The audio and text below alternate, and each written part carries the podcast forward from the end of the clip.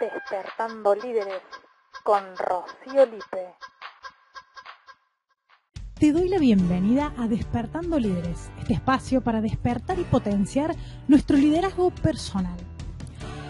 Mi nombre es Rocío Lipe, si es la primera vez que estás escuchando el episodio, lo estás viendo en YouTube, mi nombre es Rocío Lipe, soy entrenadora de líderes y en este espacio comparto eh, historias que nos vienen a ayudar en algún aprendizaje, que nos vienen a mostrar a través de situaciones cotidianas cosas que necesitamos aprender.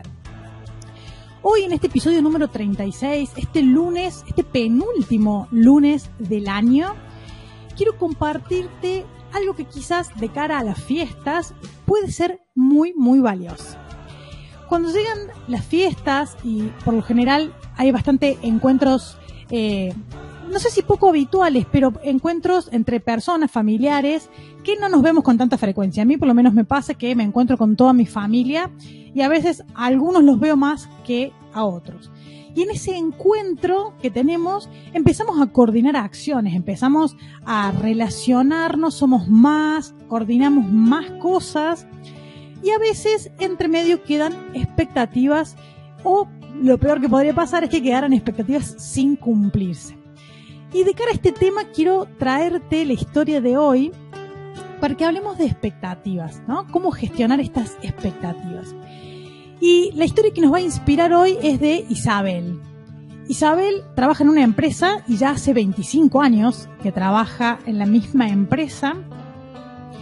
Y a lo largo de todos los años que ha acompañado a la empresa ha recibido los méritos, ha sido reconocida, y llega el momento que cumple estos 25 años de servicio en la empresa y se acerca la fiesta de fin de año en donde normalmente hacen premiaciones, reconocimientos, despedida de año con todo el contexto festivo. Y llega esa noche especial en donde va a estar el cierre de año, donde van a estar todos los participantes de la empresa, donde van a estar todos los niveles jerárquicos, donde todas las personas que componen la empresa. Y ella con muchas expectativas, prepara un discurso porque le van a dar el micrófono. Ella espera que en sus 25 años eh, haya un espacio para ella, para un reconocimiento. Entonces prepara un discurso para que no la agarre así como desprevenida, sin tener nada eh, que decir armado. Entonces arma su discurso, eh, se viste de una manera muy especial, se maquilla, se peina, se prepara de una manera muy, muy especial porque sabe que va a tener un reconocimiento. Entonces llega el momento de la fiesta y la apertura de la fiesta es con el, espacio este de reconocimiento. Entonces los directivos van tomando la palabra, van dando las gracias, haciendo una, un, brindis, celebrando por otro año más de éxito de la empresa. Y en el espacio de los reconocimientos hacen solo menciones y reconocen por sus 25 años a Isabel y por el nuevo cargo a Carlos y van haciendo menciones, pero como que todos por igual. Y no solo que todos por igual, sino que no le ceden el micrófono, o sea, no hay un espacio para que ella pueda hablar, no le entregan ni, diplomas, ni, ni, una medallita, ni, ni un reconocimiento, nada, nada, nada. Entonces, esto Isabel la, puso mal porque ella esperaba tener ese espacio de reconocimiento. Y la verdad es que transitó mucha frustración, transitó tristeza, transitó enojo. Lo primero que le disparó fue enojo, porque después de 25 años que no me dan el reconocimiento y, y, tantos años de trayectoria para que ni siquiera me dejen compartir lo que fue la experiencia y ni siquiera nada, nada. Entonces toda esa conversación le dispara el enojo y después le da frustración y tristeza.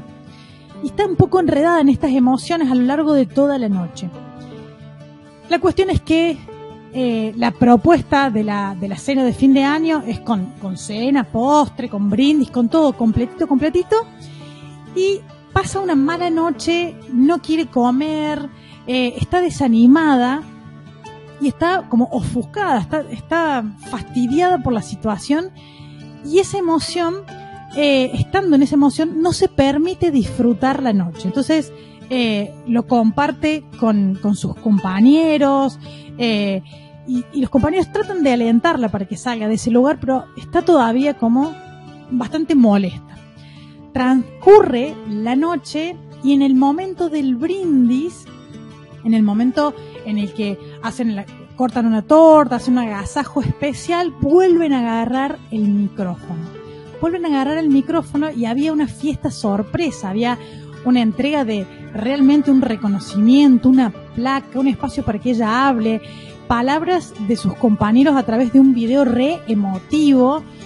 Y la cuestión es que se super emociona Isabel, pasa al frente, dice su discurso en el que todos esperaban que tuviera un discurso preparado y su noche cambia, su noche cambia, tiene su espacio, se siente muy bien, pero la verdad es que más de la mitad de la noche la pasó mal, la pasó en emociones de mucho cierre. Y toda esta conversación se la dispara las expectativas que ella tenía de cómo tenía que ser esa noche, cómo debería ser el reconocimiento, cómo debería comportarse la empresa y sus compañeros con ella. Y al finalizar después de todo su espacio y su reconocimiento, brindó, eh, pasó un rato muy, muy lindo, eh, un poco de música, disfrutó y después la noche concluyó cada uno a su casa y se quedó con algo valioso, se quedó con algo eh, que a ella le dio lo que estaba esperando, cumplió y superó sus expectativas. Pero entre medio le sucedió esto de mucho malestar. Y en el espacio de reflexión, ahora e-, esa es la historia de Isabel, mm, rápidamente, sin tantos detalles, voy a dejar que quede librado a tu imaginación qué detalles le podés poner a esa historia para que tenga como más énfasis, más pimienta y haga a una historia que nos viene a traer esta reflexión que tiene que ver con las expectativas. Yo creo que eh, es importante observar nuestras expectativas y como te decía al inicio, de cara a que ahora vamos a tener la fiesta y nos vamos a relacionar y a veces nos encontramos con personas que hace mucho que no vemos y tenemos conversaciones eh, diferentes. Eh, por ahí saludamos a gente que saludamos dos o tres veces al año o solo para la Navidad. Empezamos a tener otro, otro flujo de información, de coordinación y creo que las expectativas son dignas de observar la historia de Isabel, por lo menos lo que yo observo en esa historia, es la importancia de observar, de mirar esas expectativas. ¿Por qué? Porque como a Isabel nos podría traer enojo, tristeza, frustración, el estadio de expectativas no cumplidas. Entonces, yo te invitaría que lo primero es de esta historia y en tu vida es reflexionar acerca de las expectativas que tenemos hoy. ¿Qué expectativas eh, tenés hoy de cara a las fiestas o, en general, no hace falta que sea en contexto de fiestas, en general. Y me gustaría pensar en la distinción o, en separar que las expectativas tienen que ver con el ego, es algo que estamos esperando.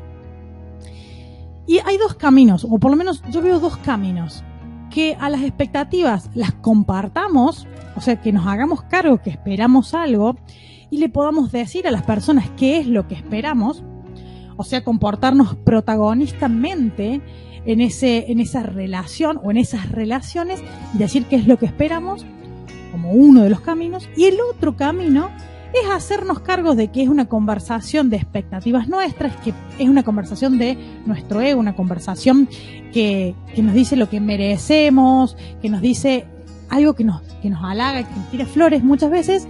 Entonces, también hay una posibilidad de soltar esas expectativas. Porque eh, si no nos vamos a hacer cargo de manifestarlas, nos tenemos que hacer cargo de que puede que no sucedan. Entonces, desde esa mirada es mucho más poderoso y creo que nos puede aliviar o puede evitar que transitemos enojo, tristeza, frustración o cualquiera de las emociones que nos puede disparar estas expectativas no cumplidas y que nos cierran posibilidades. Pensemos en Isabel, que se perdió charlar y compartir la cena, disfrutar lo que comía, disfrutar la gente durante mucho tiempo de ese encuentro. Entonces, nos podría pasar lo mismo. Y creo que tenemos que ser muy conscientes de qué es lo que esperamos, que, que a veces esperamos desde un lugar, más allá de que lo hacemos desde el ego, desde nuestra mirada, ¿no? Debería ser así. Debería, ya a esta altura, debería entender que las cosas son así. Y muchas conversaciones de cómo deberían ser las cosas cómo creemos y habla de lo que nosotros creemos, nuestras propias creencias, sin observar que hay otros que creen cosas distintas, que tienen el derecho de pensar diferente, de actuar diferente y que eso no lo podemos controlar.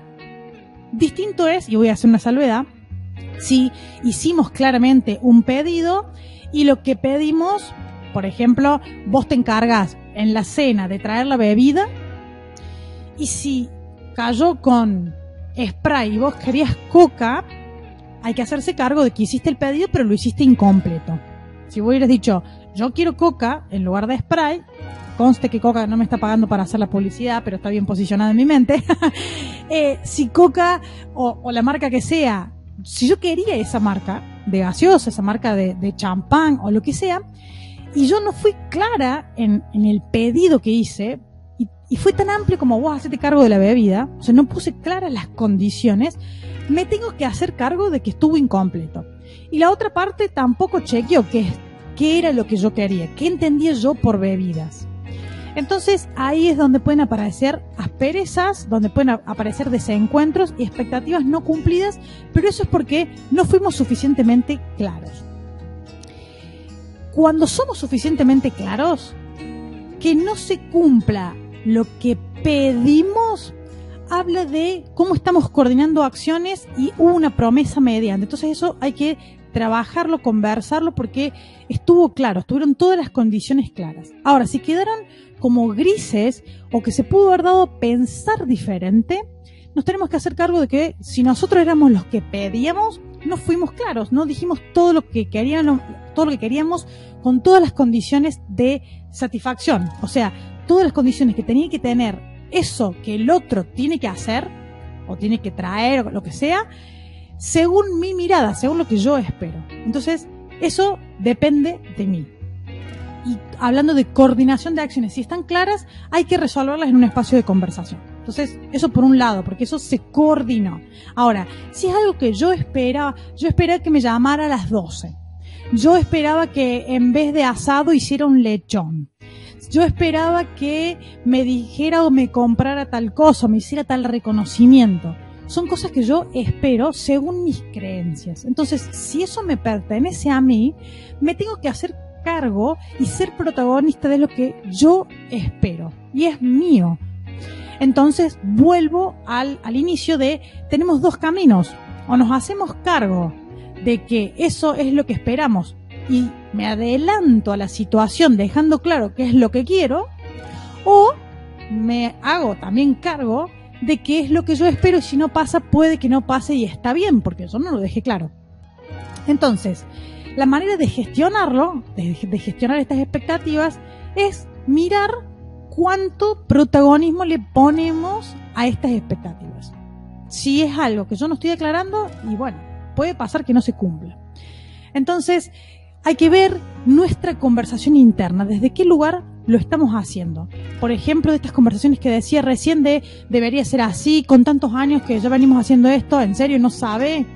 Bueno, son cosas que pueden pasar y hay, no hay que dejarlas libradas al azar de que cada observador entiende distinto. Entonces las expectativas hay que gestionarlas de una manera responsable. Esa es para mí la reflexión más valiosa en cuanto a expectativas. Ser responsables, ser protagonistas y soltar un poquito esta conversación de ego, adelantarnos a esas expectativas para que se cumplan si realmente quiero que sea así. Entonces, teniendo esta reflexión, vamos a las preguntas despertadoras que nos van a ayudar a observar nuestras expectativas y qué hacer con ellas. Supongamos que eh, tenemos claro ya que podrían ser cosas que eh, hablamos, que podemos hablar o que podemos callar y hacernos cargo. Pero la primera pregunta es, ¿qué expectativas no estás diciendo? ¿Qué expectativas no estás expresando a alguien? ¿Sí? Yo espero esto. Entonces me freno y digo, yo espero esto, ¿para qué lo espero? Voy tirando más preguntas porque me gusta. ¿Para qué lo estoy esperando? ¿Para qué? ¿Qué quiero con esto? ¿Qué voy a lograr? ¿Cómo me voy a sentir con eso? ¿Lo digo o no lo digo? No, no lo voy a decir porque ¿qué van a pensar de que yo espero que me reconozcan? Entonces, eso es del ego. Eso es una conversación que tu ego quiere reconocimiento. Quiero que traiga, por ejemplo, la gaseosa. Bueno, entonces si necesitamos que esté la gaseosa, porque después cierran todos los lugares, porque después no vamos a tener dónde tener las gaseosas y vamos a tomar solo agua de la canilla, entonces eso merece que las expresen. Y aún, aún siendo conversaciones de tu ego, si vos realmente la querés al, reconocimiento o eso que esperas, querés que suceda, bueno, hay que hacerse cargo de que queremos que suceda. Pero la pregunta es, ¿qué expectativas no estoy expresando? Primero, reconocer qué, cuál es la expectativa. Y la segunda pregunta es, ¿qué costo tiene si no se cumple? Observar qué pasa si no se cumple. Y me voy a enojar, me voy a frustrar, me voy a poner triste, no voy a tener el reconocimiento, no voy a tener el regalo, no voy a tener algo que yo espero. ¿Cuál es el costo que tiene callarme? ¿Cuál es el costo que tiene no decir lo que espero? Y la tercera pregunta despertadora es, ¿qué pasa si lo aclaro? O sea, ¿qué costo tiene aclararlo? Porque a veces aclararlo me da vergüenza, porque a veces aclararlo me da culpa, porque a veces aclararlo, no sé, me da miedo cómo reacciona otra persona. Entonces, ¿qué costo tiene para mí aclararlo? Entonces entiendo el costo que tiene aclararlo, entiendo el costo que tiene callarlo, entiendo que esa conversación es mía y responder esas preguntas te da un nivel de conciencia suficiente para gestionar esas expectativas. Porque una vez que te logras responder con sinceridad, no para que lo andes diciendo para todas partes, al menos que puedas observarte en vos, en tu conversación interna, para vos mismo o para vos misma, ya una vez que lo viste, podés elegir no verlo después, ignorarlo, pero ya lo, ya lo viste por primera vez. Entonces, ya sabes que eso que esperás pudiste hacer distinto, sabes los costos que tiene callarse o expresarlo y sabes que es muy probable que esa conversación sea de tu ego, que puedes bajarle el volumen o, si preferís, estadios de emoción, eh, de cierre, bueno, tendrás que hacerte cargo de estar en esas emociones de cierre. Pero seguramente, al igual que muchísimas personas, al igual que yo, no elegiría, yo no elegiría estar en esas emociones y que hay veces que mis expectativas las aclaro porque me resulta importante que el otro sepa qué es lo que siento, qué es lo que pienso, porque quiero construir una relación valiosa. Y otras veces digo, ay, esto es mío, esto es para reconocimiento y esto es para mi ego. Entonces, prefiero callarlo y soltar esas expectativas para poder fluir. Así que hasta acá con esta reflexión de la historia de Isabel, hasta acá las expectativas y las preguntas necesarias para tomar conciencia, para ser más responsable, para comportarnos como verdaderos líderes conscientes y para dar un salto, porque cada uno de los episodios de este podcast nos viene a dar una mirada más poderosa, pequeñas herramientas en videos cortitos para que puedas eh, empoderarte para que puedas tener una mirada mucho más valiosa. Así que espero que este episodio realmente te haya traído algo valioso, algo que te sirva a vos y si tenés para compartirlo con alguien más, que también se lo puedas compartir porque ahora en contexto de fiestas o en contexto de encontrarnos con muchas personas, creo que es indispensable aprender a gestionar nuestras emociones. Te agradezco por haberte quedado hasta acá. Te invito a suscribirte tanto en el canal como en Spotify para que todos los episodios de cada lunes te llegue un aviso para que lo puedas tener fresquito, lo puedas aprovechar y puedas verlo, ya sea en YouTube o puedas escucharlo en Spotify o en todas las plataformas de podcast en la que está despertando líderes. Millones de gracias, te deseo un gran, gran, gran día y nos vemos el próximo lunes.